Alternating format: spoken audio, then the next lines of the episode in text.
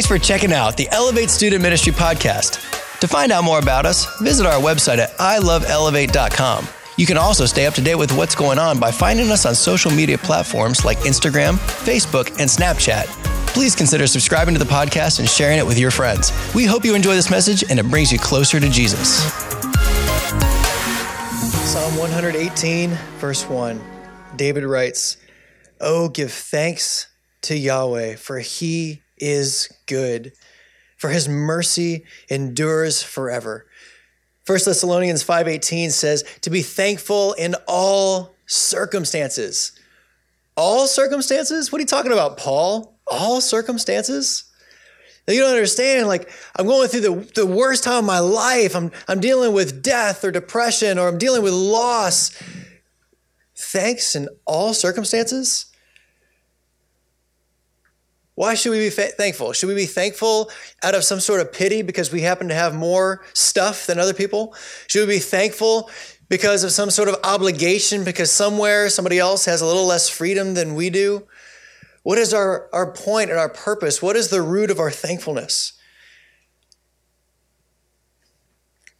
Aren't these Christians displaying and living a joy beyond what we understand? A hope beyond the circumstances the little that they have, their joy is something in them that's more valuable than what they're experiencing. Their thankfulness and their hope is greater than the pain that they feel, the loss that they experience. They're thankful for something greater than their circumstances. If you'll bear with me, I'd like to read a portion of scripture that comes out of 2 Corinthians 4 8 through 18. In a nutshell, this sums up this whole series. Are you guys ready for this? Follow along with me, if you would. We're going to start in verse 8.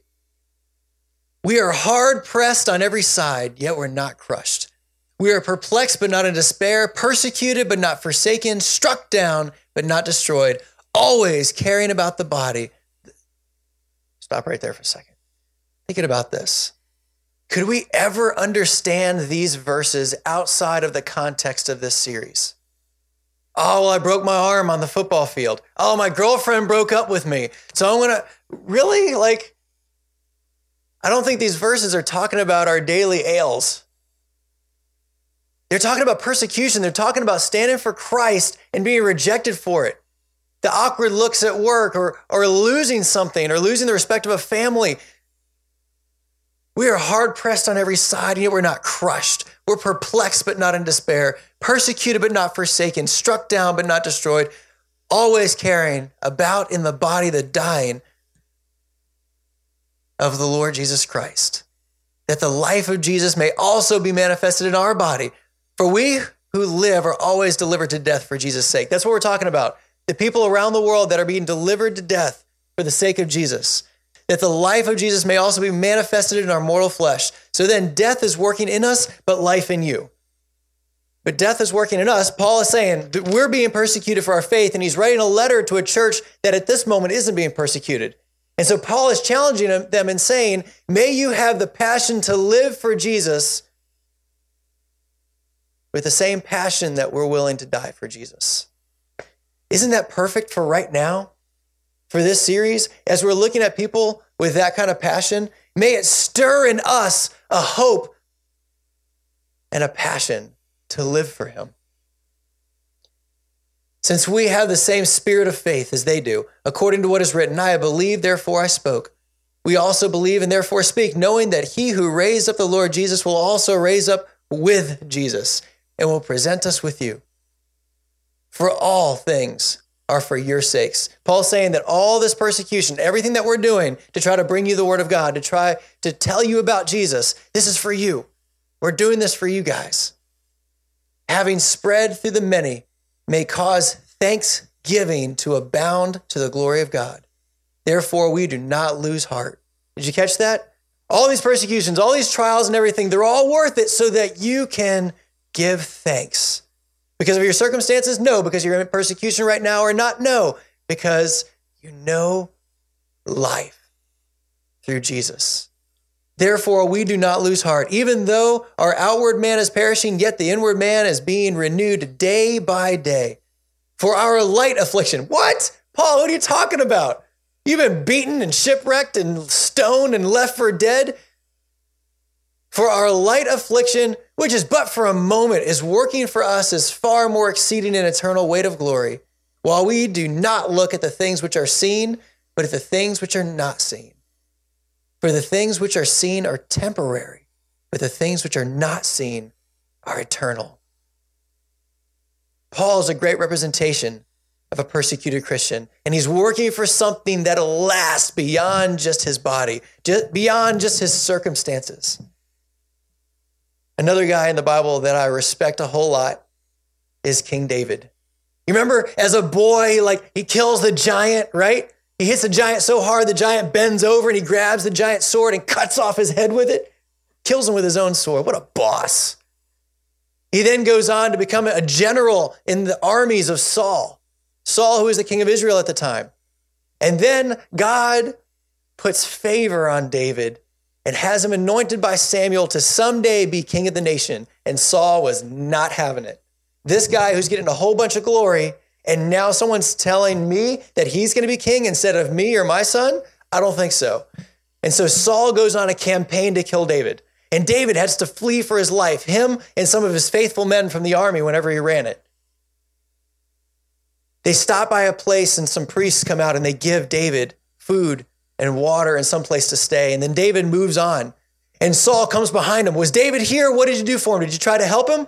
And Saul kills 85 priests to try to find and get to David. And then he goes into the town where the priest's family lives and he kills their wives and their children and their infants, trying to get to David, trying to kill him and anyone that served him.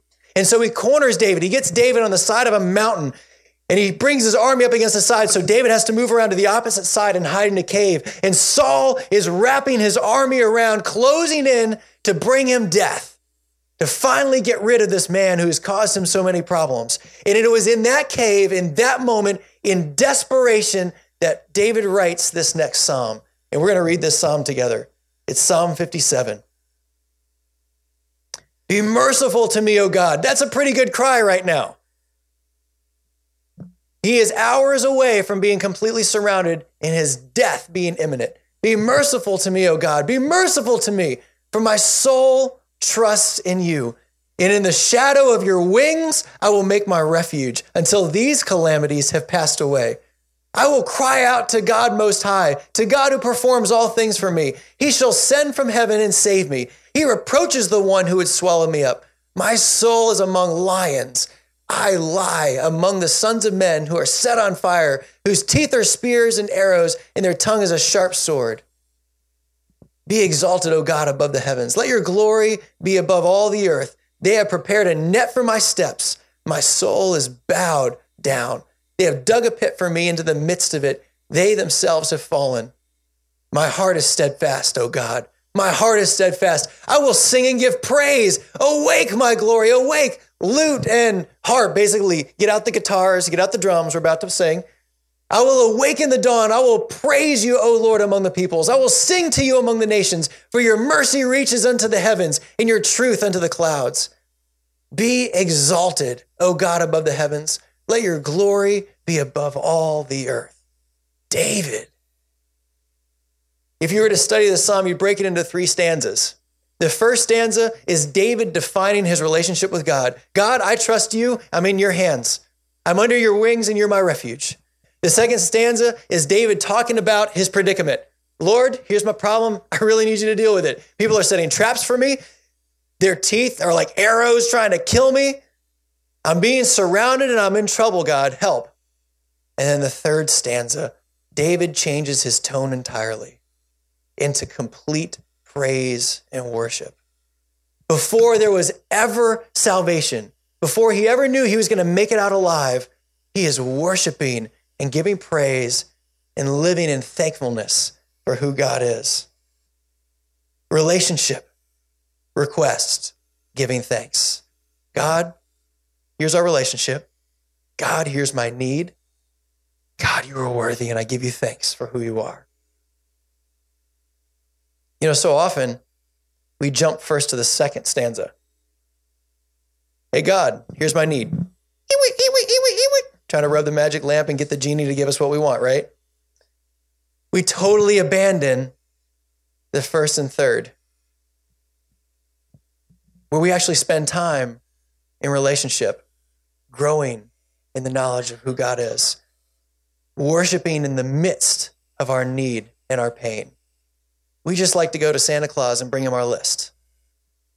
But you know what? Around the world, when we're looking at the persecuted church, just like what this gentleman said, they spend way more time focused on their gratefulness and a lot less time on their requests.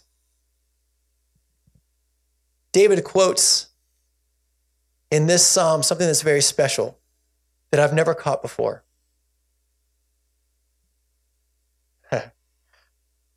David quotes a story that he had heard his whole life. It was a story about his own family, about his great grandmother. And it was a story that was passed down from generation to generation because their, their ancestry was so important to them. And he would have heard this as a little boy around the campfire with his brothers. And his dad would have told the story, and they all would have been on the edge of their seat. Tell it again, Dad. It was a story about his great grandmother, Ruth.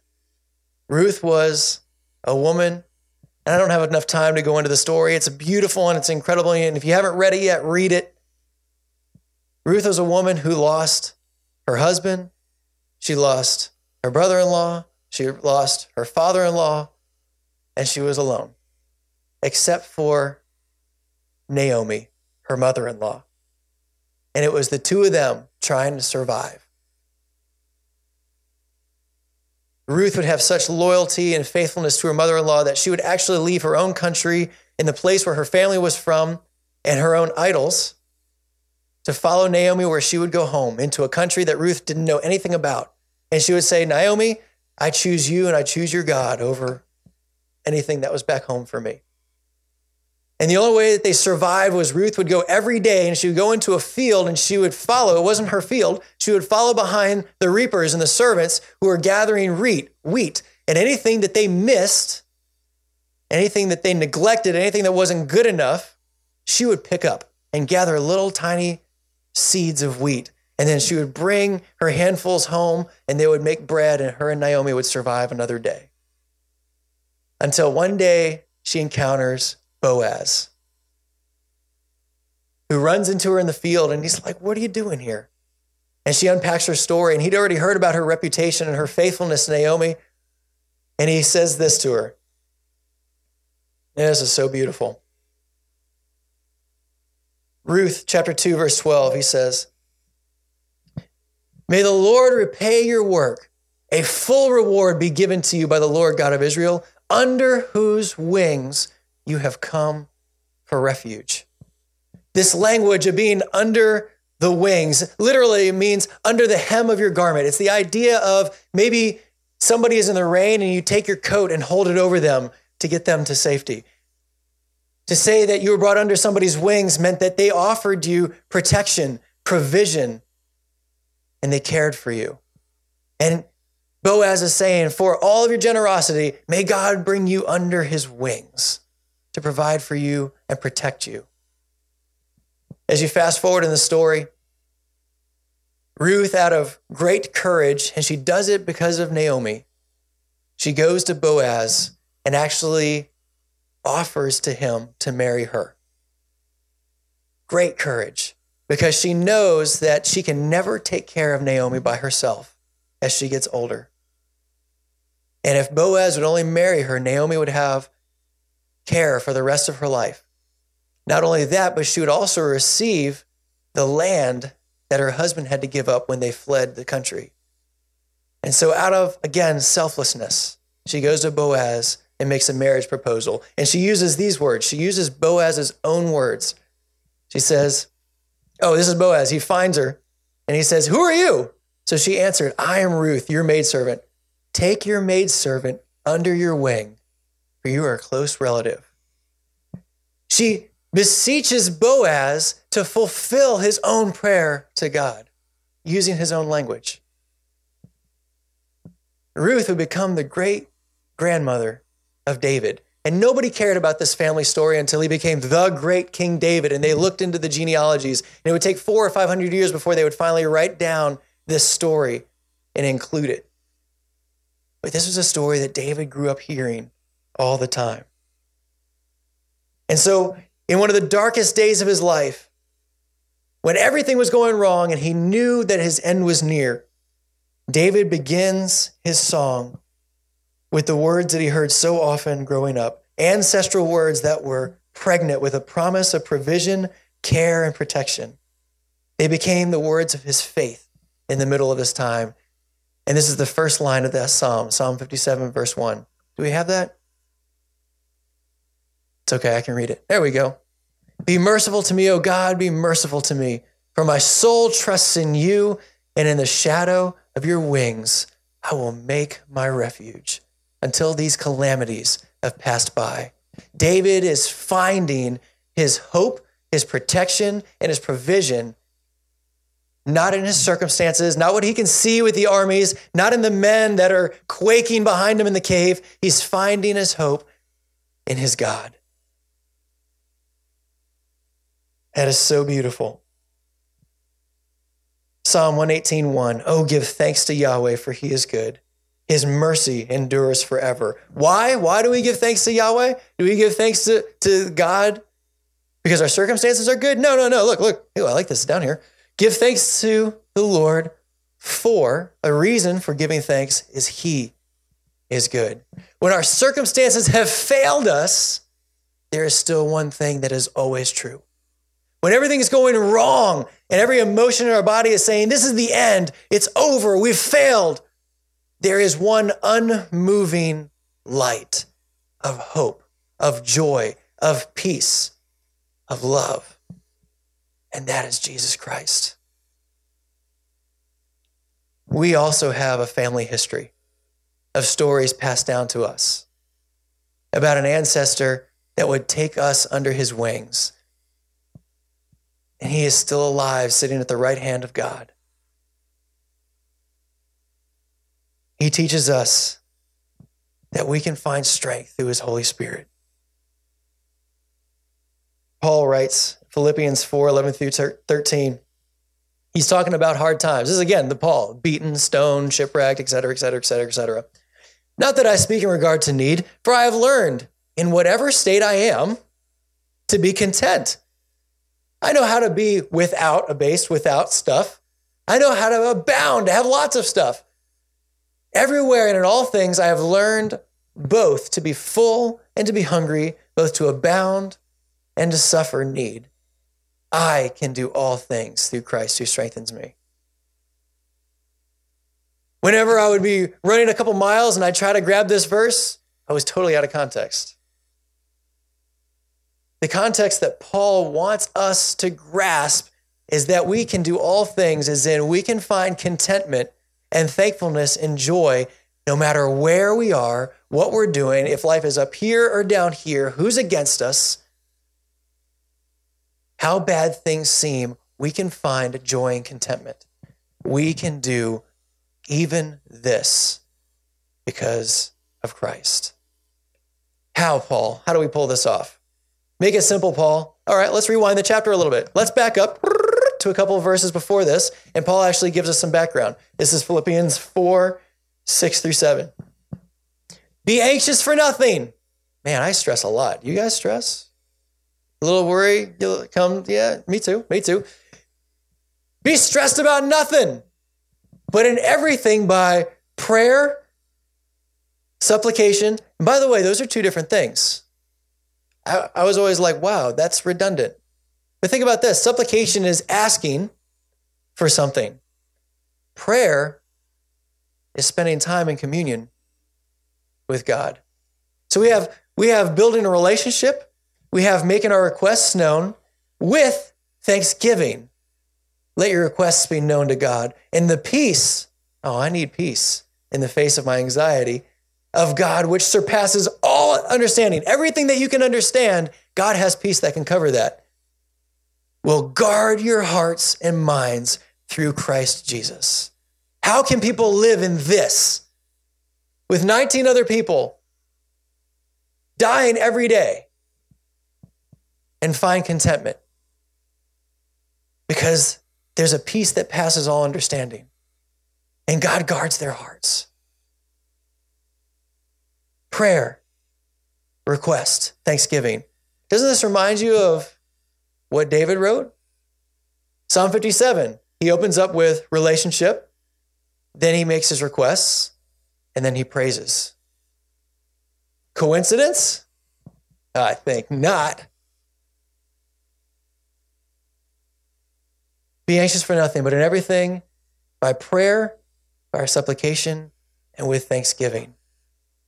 Relationship, request, giving thanks.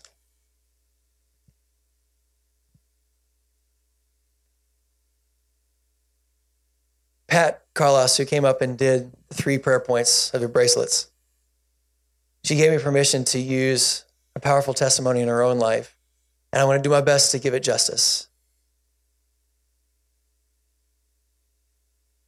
Some years ago, between her son Michael's birth and her daughter Madeline's birth, hi Madeline, you're awesome. Pat lost a baby. And she went out to her car and she wept. And she realized by the voice of the Holy Spirit that she could either find strength in her God or she could find depression and be destroyed by the situation. And it was there that things started clicking for her in a way they never had before. At her absolute lowest, in her deepest pain and deepest need, God met her there and she found strength. And she said, and I quote, He is strong in our weakness, and God will get every bit of glory out of this tragedy. What kind of God? How powerful of a God do we serve that can get glory out of tragedy and then empower his people to see that? When Madeline was only a couple weeks old,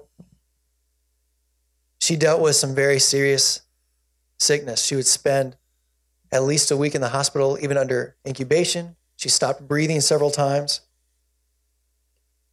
And the doctors needed to hang on to her. She wasn't breathing on full oxygen. At the same time, and during the same week, Miko lost his father and Pat lost her father, all at the same time. at the hospital because Pat had spent so much time there. The nurses knew her and everything, but after the deaths of their two parents, the nurses got awkward and they weren't sure what to say. And how do we how do we talk to someone who's in such incredible pain and loss? And so whenever the nurses would come in where there used to be conversation, there would only be awkward silence. And so Pat, again, with the same resolve as before, God, you're going to get every bit of glory out of this tragedy she would start engaging the nurses in conversation. She would start saying things like, God is in control and he is going to get us through. Over and over and over again, she would break the silence with this until she was actually able to minister the gospel to the nurses and share with them her own testimonies. He is strong in our weakness. And I'm quoting Pat whether she lives or dies, it doesn't change the fact that He's my peace, He's my strength, He's my comfort. God will give me the strength to get through the day, and He always shows Himself faithful.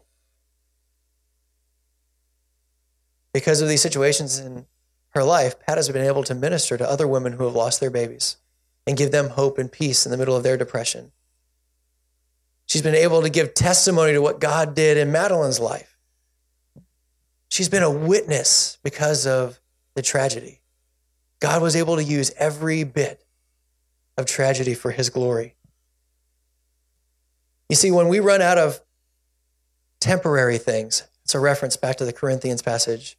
When we start running out of temporary things to be thankful for, we can then turn to our greatest gift. That's Jesus and the relationship that he gives us with the Father through his death. And perhaps, maybe, if we start finding more and more joy, joy and value in Him, in what is eternal, maybe those things that are temporary will start seeming to have less and less value, having less and less control over us. All of a sudden, so many things that we look at for entertainment that are so important start becoming really less important. And that bum guy or girlfriend or whatever, just compared to the majesty of the hope that we have, these, these temporary things, they're so shallow. Maybe that is the hope that so many Christians are living with. Because everything that was temporary is taken away, all that's left for them is what is eternal.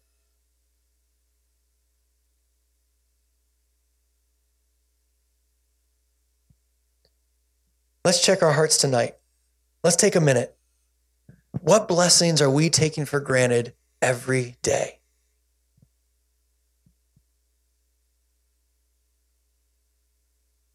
Let's check our hearts even further. Are we taking our relationship with the Father that was paid for with Jesus' blood for granted? I do. So often.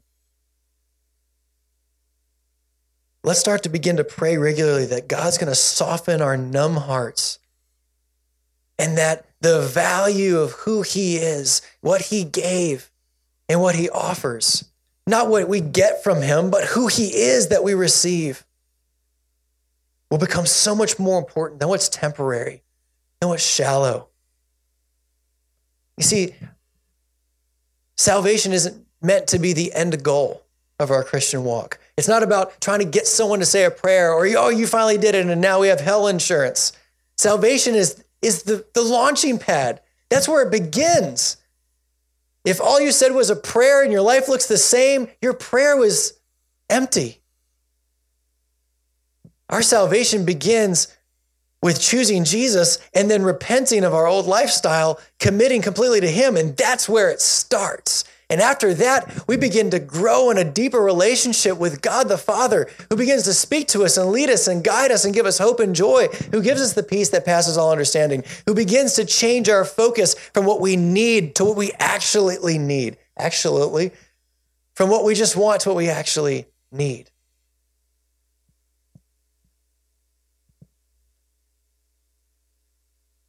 There's another story from the persecuted church about a little girl in the Philippines. She was only 10 years old, and she would hang out outside the door of a church. And the pastor would invite her in over and over again, and she wanted to be there, but her dad had made it very clear that she was to never go inside. So she would stand outside the door and listen and sing along and learn about who Jesus was. And one day she finally she finally broke that invisible barrier. She gave her heart to Jesus and they baptized her. And as a sign of what Jesus did in the inside in her baptism, the pastor gave her a white dress a beautiful little white dress that showed the inward cleansing, the purity that Jesus gives. And she went home on top of the world, excited. But her father was not. He took her out in the street and he beat her and beat her and kicked her until she laid bloody in the street. The pastor wondered why she didn't show up the next day. And so he and a couple other members of the church went to her hometown to try to find her and find out what happened to her. And they found her. They quickly they took her and they took her back to a place that she could get some medical help. She was dying. There was no saving her. And they changed her and they cleaned her and they washed her hair and, and they, they laid her down. And she said, Please, can I have my white dress back? No, darling, it's, it's bloody and it's dirty. You, you don't want that dress back please, I, I want to hold it. So they found her dress and they, they held, gave it to her and she held it close and she said, I want to give it to Jesus. He bled for me and I want to show him that I'm willing to bleed for him too. I want to give it to Jesus. Do we cling to our salvation like this? Do we give thanks to the God who paid it all so that we could know him and have that kind of that kind of freedom? No, we take it for granted. I take it for granted. That is that is a joy and a thankfulness that's right out in front of us. And the more we come to know Christ, the more we pursue Him and love Him and let Him love us, the more we realize that He's worth everything. And He's worth giving thanks in the good times and the bad times. And when everything is falling apart and when everything seems to be going our way, He is worthy of praise and thanks, not for our circumstances, but for who He is, that He loved us that much.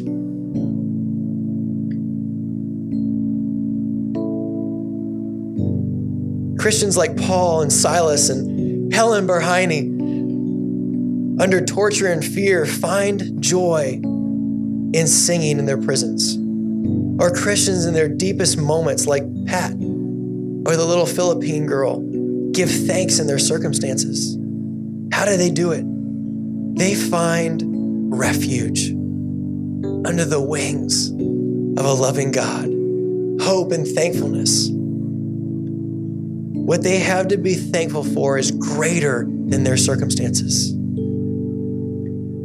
If we woke up tomorrow with only the things we thank God for today, what will we have? Oh, give thanks to Yahweh, Jesus Christ, for he is good. His mercy endures forever.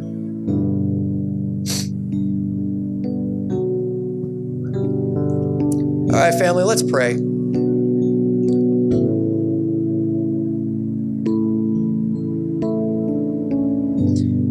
Lord, break our hearts. Move head knowledge to relationship. Lord, let all of us discover something that is so worth living for. Prick our hearts, Lord. Let us hurt and be broken for our brothers and sisters around the world that are suffering right now. Lord, I pray that we can never get this out of our heads. Lord, continue for us to see through your eyes and hurt with your heart. Lord, and I pray that that hurt, that open vision extends into our world right here in Houma, Louisiana, that we start seeing the people around us that are hurting and reaching out to them, praying for them, loving them, showing them who our hope is in. Lord, I pray that because of this series, many people are going to come to know Jesus Christ that would have been overlooked by the people in this room. But Lord, you're going to send us as ambassadors into the world around us. Empower us with your Holy Spirit to have the right words and the right love. Open our mouths with courage and strength. Let the relationship that we have, that you have birthed in us, be contagious to never be stomped out. You're the king over all creation, and you gave it all for us. Lord, I pray that we'll be willing to give it all for you. Lord, I pray for our brothers and sisters right now that are sweating or freezing in a container just like this. Lord, be with them right now. I pray that you bring a song to their lips that gives them hope. Let them find refuge under your wings, Heavenly Father be with them. Let them lock arms. And I pray that you're going to crush the hearts of the guards and they're going to see people that never deny their faith. And the guards themselves are going to give their lives to Jesus Christ. Lord, I pray that you free them out of these boxes, send them into the community, into the world to bring awareness to what's going on, but even more than awareness, to bring you to the nations around. Lord, I pray that Christian persecution is no longer the best kept secret Lord, I pray that you are no longer the best kept secret, but that you come loudly from every mouth, beginning in this room into all the earth. In Jesus' name, amen.